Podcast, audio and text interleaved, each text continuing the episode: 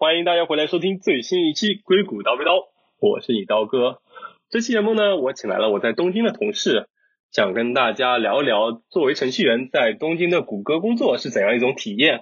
米娅，不如跟大家先做个简单的自我介绍吧。Hello，大家好，我是米娅，我是之前在美国纽约读了研究生，毕业之后就去了硅谷找工作，然后第一份工作就是在谷歌。然后工作两年之后，因为签证原因，所以就 transfer 到了东京，现在在东京 office。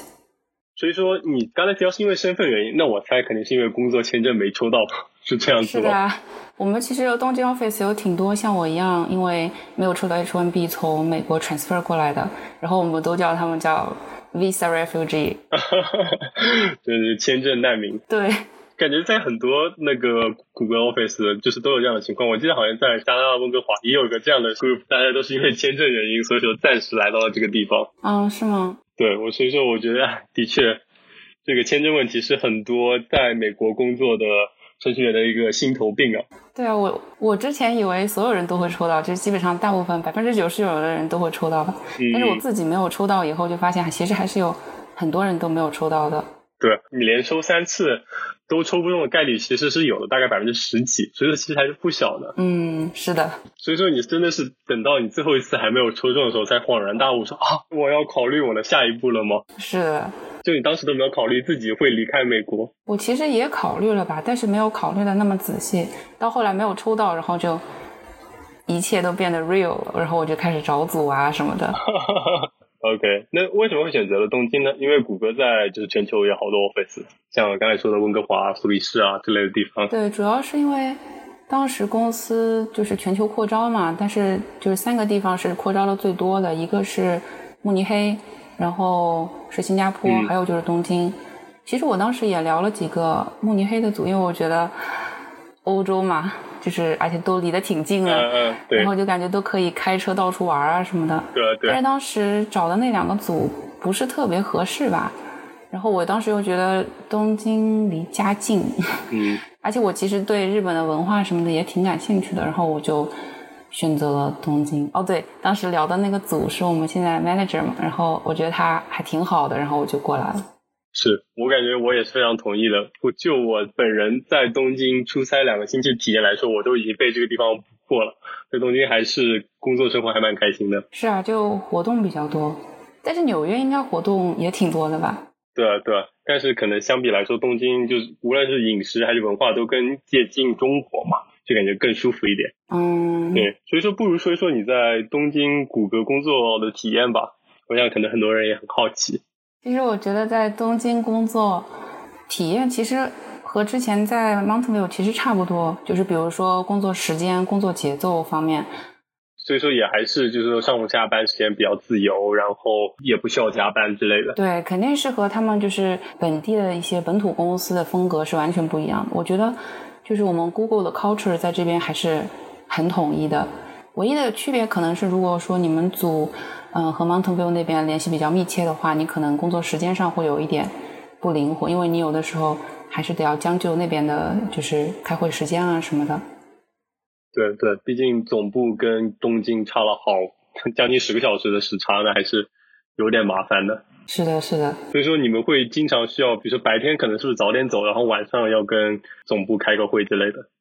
嗯，之前在 office 的时候其实不太会，因为回家以后。其实也不太工作了嘛，但是现在都在家工作，所以反正我个人是有的时候会晚上的时候跟他们开会之类的。呃，OK，所以说就整体来说还是很轻松的。嗯，很轻松。我觉得其实 相比较 Mountain View，我觉得是压力没有那么大，但是我觉得主要是因为就是 peer pressure 没有那么大，因为我觉得在 Mountain View 那边大家都就是。吃饭的时候都聊升职啊，什么就是感觉压力都挺大的。但是这边感觉大家都聊别的东西，都不会聊这些。就同事之间的话题就不会说围绕着升职加薪，啊，就是可能比较生活化一点。对，我觉得是吧？那那会有不同吗？就比如在跟美国工作相比，因为比如说在那边可能有很多的中国人、日本人，就特别是日本人比较多，那就比如说跟他们一起工作会有不一样的体验吗？其实我觉得并没有，我觉得很多日本人，因为办公室其实挺多日本人的，但是他们在公司就是感觉被同化了吧，就是 跟我们的 culture 还是挺接近的。我听说，就是我有一个朋友，他是在呃日本的公司，然后他们说他们工作之间说话、开会，就比如说对这个有什么要求之类的，都会说的非常的委婉，就是各种绕圈子，就是不说重点，就因为他就是不想表现的太 aggressive 之类的。但是，呃，我觉得在我们公司的日本人，我反正没有觉得，就是大家都直话直说。嗯嗯，就可能因为比较贴近。整个美国文化的那种工作氛围吧，就大家都是有话直说，然后工作时间轻松，就可能跟本土还是蛮不一样的。对，我觉得非常不一样，跟那个 Mountville 其实是比较接近的。所以说，你从美国搬到东京的分部工作，其实就对你工作上就没有什么需要太多适应的地方，就因为就还蛮一样的。对，因为我主要是转组了嘛，所以。但是那些转变都是不是因为地域，就是只是因为转组而已，所以整整体的风格我觉得没有变。OK，那整个环境上差不多，那其他的呢？比如说硬件有什么不一样吗？我觉得是好了很多，因为我们后来搬到了新的楼，然后公司的食堂啊，然后 micro kitchen、gym 之类的，我觉得都升级了。我反正是觉得比 Mountainville 的好很多，但是我不知道跟纽约 office 怎么比。呃，我觉得。东京是新的办公室嘛，还是更舒服一点嘛？而且我觉得可以重点提出，就是因为亚洲人有午睡的习惯，所以说东京谷歌的办公室是有午睡室的，我觉得这一点就很好。但是整个美国就很少会有午睡的地方，而且的确食堂也很新，然后味道也比较适合我这种中国胃。健身房也很新，而且你就能边跑步边欣赏东京的风景，我觉得这点也是很赞的。对，跑步机前面就是一个落地窗，然后就可以看到涉谷全景。对啊，对啊，我觉得真的是很多人就是千里迢迢跑到涩谷来看一眼，结果没想到是你的工作日常。说到办公室在涩谷，你不如跟大家讲讲你平时在办公室上班典型的一天吧，比如说几点钟出门啊，然后之类的。哦，那那我需要回忆一下，因为 现在在家里工作时间太久了。也对哦，就这个疫情都已经大半年了。是的。嗯，之前在 office 工作的时候，就每天早上坐地铁去公司。嗯。然后我住的地方其实算是有一些远的吧，然后电车可能需要十五到二十分钟的样子。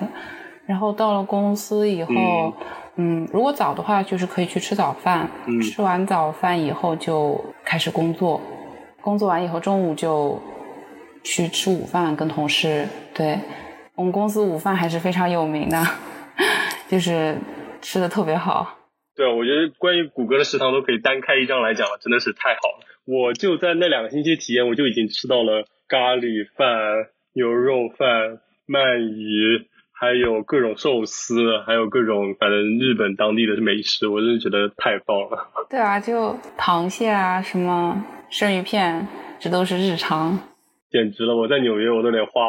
几十美金或者甚至一两百刀去吃个 omakase 就比较好吃的日料，但是感觉在谷歌 office 的东京分部就是你们的日常。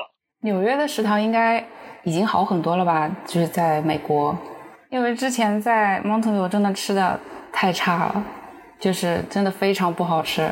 可能纽约 office 的好处就是因为只有那么一两三栋楼，所以大家只要坐电梯上下就可以去到不同的餐厅，还是比较方便的。而且整体水平我觉得也的确是高一点。但是还是不能跟东京比。好，我觉得聊了蛮多工作内容，不如说一说你在平时的生活怎么样吧？比如说下班后啊，都去做一些什么？如果是周中的话，下班一般就直接回家了。但是周末可能会和朋友约着出去吃饭呐，或者是看展呐。反正东京这边它活动挺多的，就是你想干什么，你都可以，嗯，约着和朋友一起。所以说没有什么下班之后跟同事一起去这个居酒屋去个串儿喝个酒的生活吗？毕竟东京生活也是多姿多彩，特别是夜生活。呃，我可能是因为太宅了，所以我个人是没有吧。但是我之前就看日剧里面啊，什么他们就同事下班以后会一起去嗯居酒屋喝酒之类的。但是我觉得我们公司应该也没有吧，大家都是下班吃完晚饭回家以后就待着了。也有可能是因为我们公司就是不像，呃，本土的公司，他们上班时间、下班时间都是固定的，所以我们很多都是有的人下班了，有的人还没有下班，然后就也不会说在大家讲好说要一起去喝酒啊什么之类的。嗯，而且可能也因为公司提供晚饭，所以说大家可能也不用破费出去吃晚饭了。对，我觉得这个可能是也也是一个很大的原因。而且我们不是有 TGIF 吗？我感觉大家都在那个时候喝酒吧。哦，也对，就公司每周有一次可以在公司里随便喝的机会，那个是还蛮开心的。在日本的 office，我感觉好多好喝的酒，因为有各种的清酒啊、whisky 啊，还有各种日本的啤酒，都还不错。对，而且日本的 TGIF 跟 Montville 的也是非常不一样。这边的话，感觉就像一个 party 的那种，然后会准备酒，会准备比较 fancy 的吃的，比如说什么龙虾呀，或者是什么之类的。然后它还会有主题，就比如说今年，呃，去年的时候春节的时候，它就会有中国主题，或者是韩国的什么节日就会有就是韩国料理的主题。嗯，OK，周中是这样，那周末呢？周末应该比较多姿多彩一点。嗯，周末一般就会约着跟朋友一起出去玩，可能出去吃饭，就是探索一下东京的一些好吃的餐馆，然后嗯，也可以去逛街。嗯，因为东京其实和纽约挺像的，是大城市嘛，就比较集中一点。是的。然后还可以去去逛展，嗯，这边有很多的那种艺术展，然后各种各样的 museum，基本上每个礼拜你都可以去不同的地方看。如果你很喜欢艺术的话，我觉得东京还是挺适合，就是喜欢对艺术感兴趣的人。对啊。然后周末还可以去周边的城市旅行，就是短期旅行，因为这边真的交通超级方便，然后新干线什么的都非常快，而且就不会像国内高铁那么挤，就这边还是，嗯，就是很方便。是这样子，而且感觉很多时候坐新干线就跟坐地铁一样，就没有那么多复杂的，比如说安检，或者说是它距离市区会比较远都没有，都还很方便。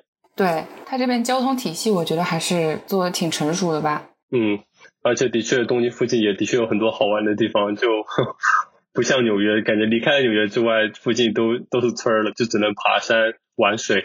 啊，是的，东京周边其实确实挺多好玩的。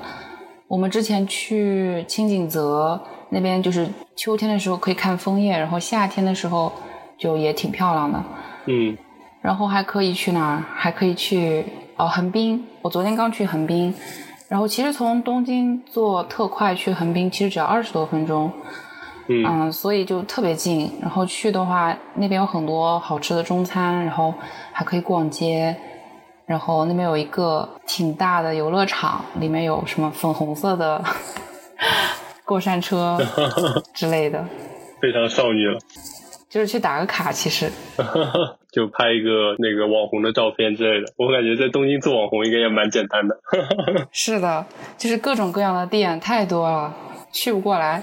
对啊，我感觉你就不说离开东京，你在东京本地就逛逛街，比如说去银座就好多大牌的衣服，然后去新宿就有很多街头潮牌，就感觉光逛街可能都逛不过来。对，而且我每一次去新宿都会迷路，那个新宿那个站真的是太大了。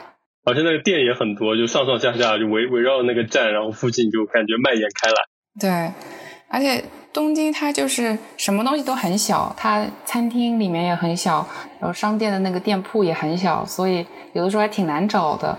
但是就是密度大，就是你可以在一个地方逛逛到很多东西。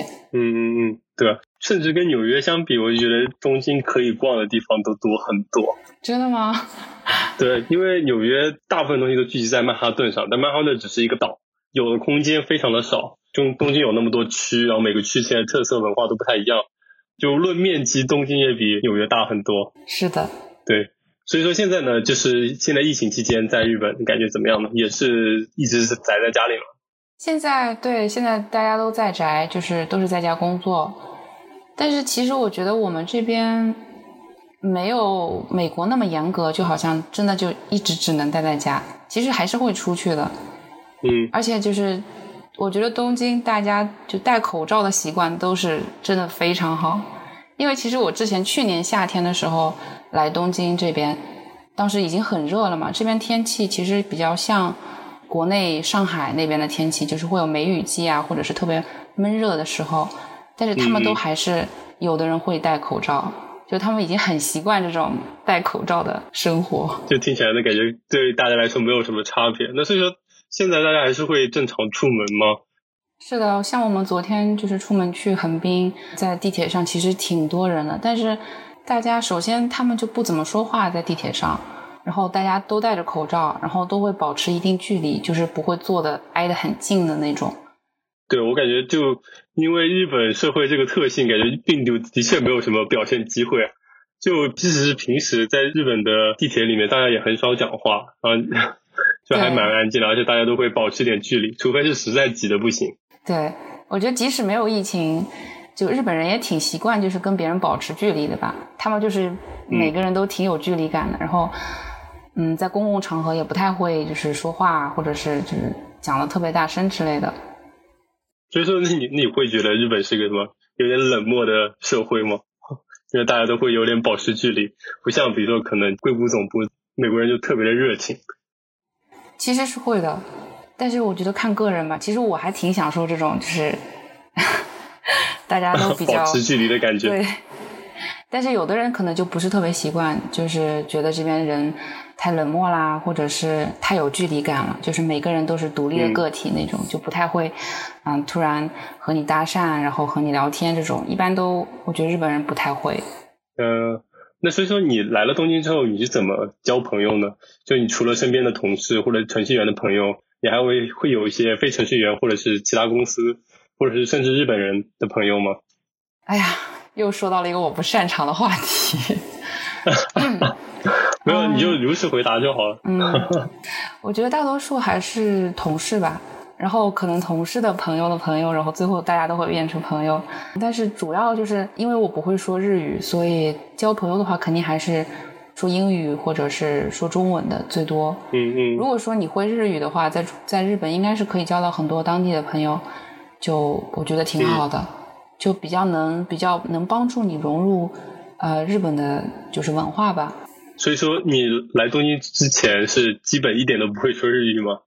我来东京之前基本上嗯基本上一点日语都不会，然后我现在就 也不太会，其实。就可能会一些比较日常的，但是你如果说要跟别人聊天，就是对答如流那种，我可能还是不太行。哦，就可能买个东西 OK，但是要聊天就算了。对，就是接不上话。所以你有去的时候有专门学习吗？啊，有，就是公司它有那个外国语言的这个政策嘛，就是可以帮你报销学费什么的。所以当时大家都报了班，就是都找了老师教日语，但是。唉主要还是得要自己要坚持吧，而且得 主动的去找一些能说日语的场合去练习。嗯，平时工作用不到也就懈怠了，是吗？哦，是。对，而且就其实我觉得日本至少在东京还是挺崇尚外国美国文化这些，所以你说英语不会说日语，就是你不会觉得很丢脸，或者是生活很不方便这种。所以就更没有动力好好学，但是其实是应该要努力学一下，这样的话，对，就更好的体验日本的生活。说到这个我就有想想到一个话题，就是你不如聊聊你当时刚来东京是怎样一种体验吗？刚搬来的时候，我觉得还是挺挺兴奋的，就是到了一个完全不一样的地方。首先，其实我之前在 Mountville 就是比较村嘛，然后去了东京就感觉哇，去了一个大城市，什么都有。琳琅满目，然后那那段时间，而且刚入职的时候没有那么忙，所以就会经常就是，哎呀出去玩，然后和朋友约着去吃饭啊什么的，然后就觉得东京真的是啊太好了，什么都有。那现在呢，待了一年了，已经没有当初那么有热情了吗？首先就是因为现在疫情，在家待了几个月以后，觉得。其实，在哪里，如果你一直在家里面的话，都是差不多的。这倒是。但是东京，我觉得还是还是一个比较有有意思的地方，就是你的选择会很多很多吧。就是如果你想要出门出去玩的话，就不像在湾区的时候，嗯，就只能去朋友家，或者是去摘摘樱桃。弯曲三俗。对，就选择比较少一点在那边。在在东京的话，你就嗯就可以自己。各种计划，嗯嗯，而且感觉应该在东京，可能大家聊的话题、关注的东西，可能也会不太一样点吧。在东京，大家确实就是聊的东西，就是经常会聊，嗯，去哪玩了呀，或者是就比较比较多样化一点，就不会都 focus 在买房啊，或者是升值啊，或者是股票啊，就是这种这些话题上面。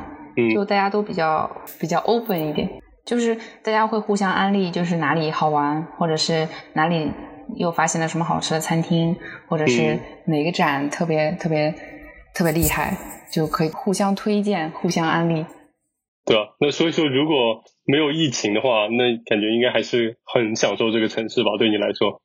对，如果没有疫情的话，现在又是夏天，日本夏天就是假期比较多嘛，他们有就有点像暑假那种，大家都会休的那种，因为可能这边夏天太热了。然后其实如果没有疫情，现在应该各种可以出去玩，可以去北海道啊什么之类的。嗯嗯嗯。所以说，你有考虑在日本长期居住吗？呃，其实我自从来了日本以后，就经常被问这个问题，包括我父母，父母也会问我这个问题，但是我一直都还没有决定吧。我觉得，首先，其实如果说是适合的话，我觉得日本是很适合长期居住的。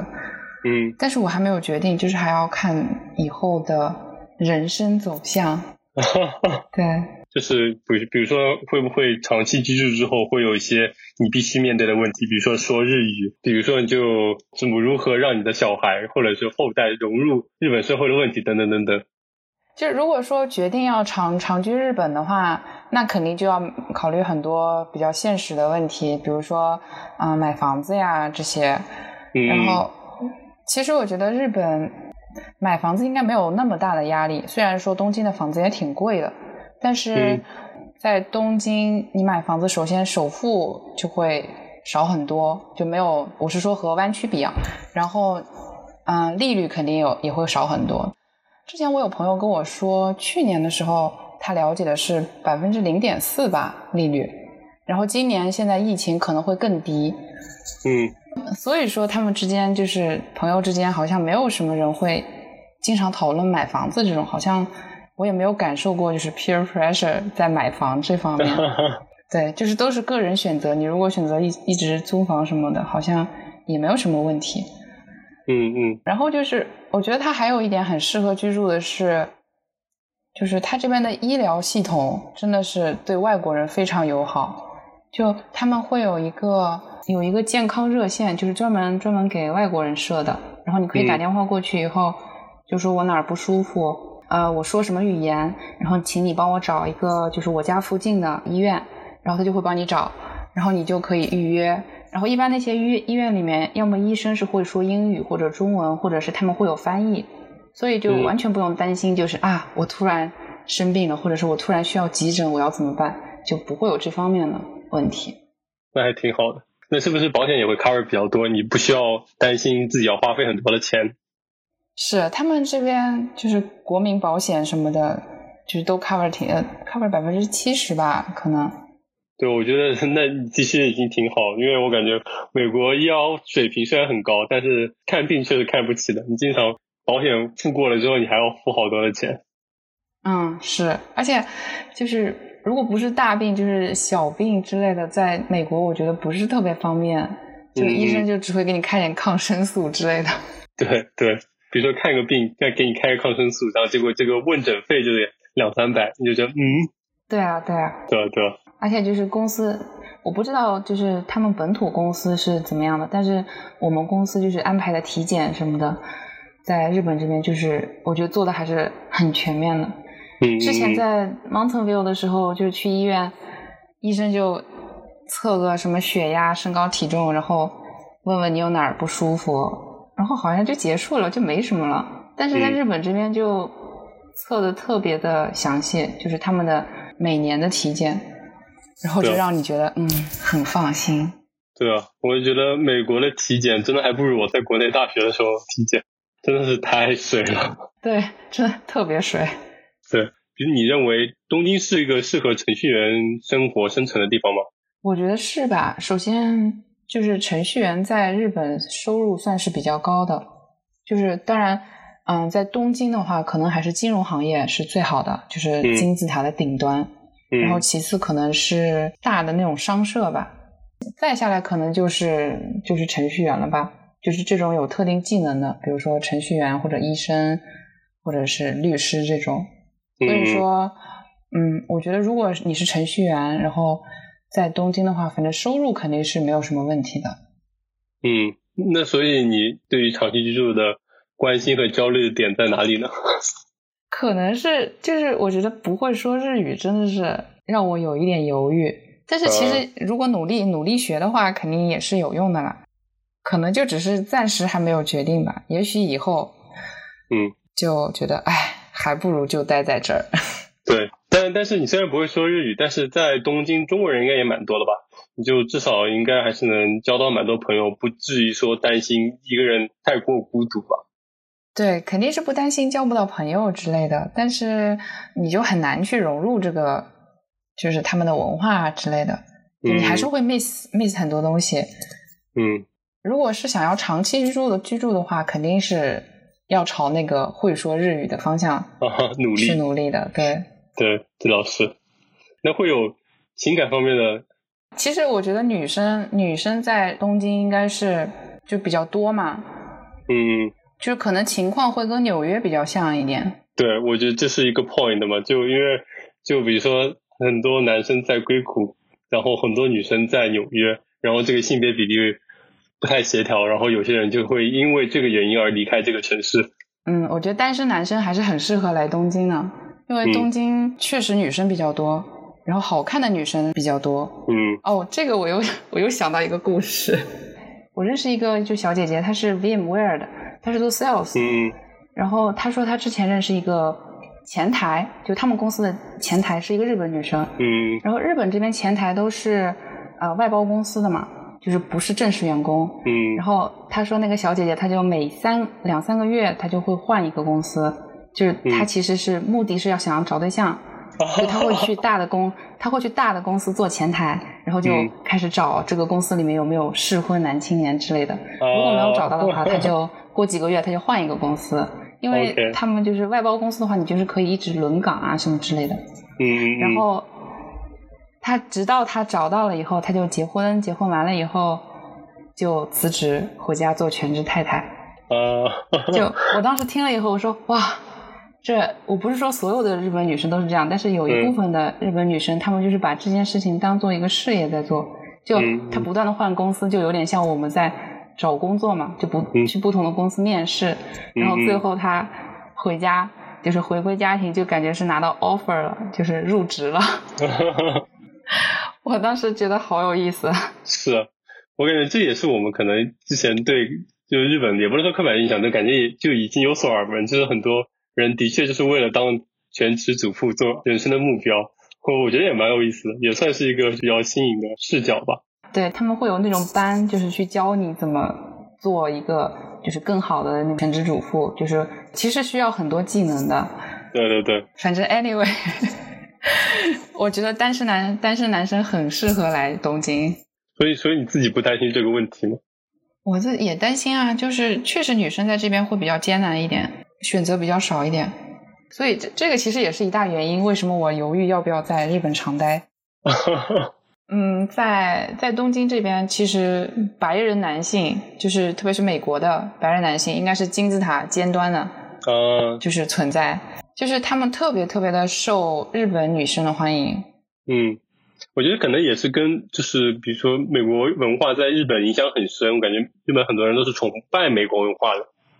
嗯，是的，我同意这一点。所以说，那会不会也说，比如说想一想身边的朋友，就感觉可能单身男生比较少，但是单身女生比较多。比如说，会不会有这样的现象？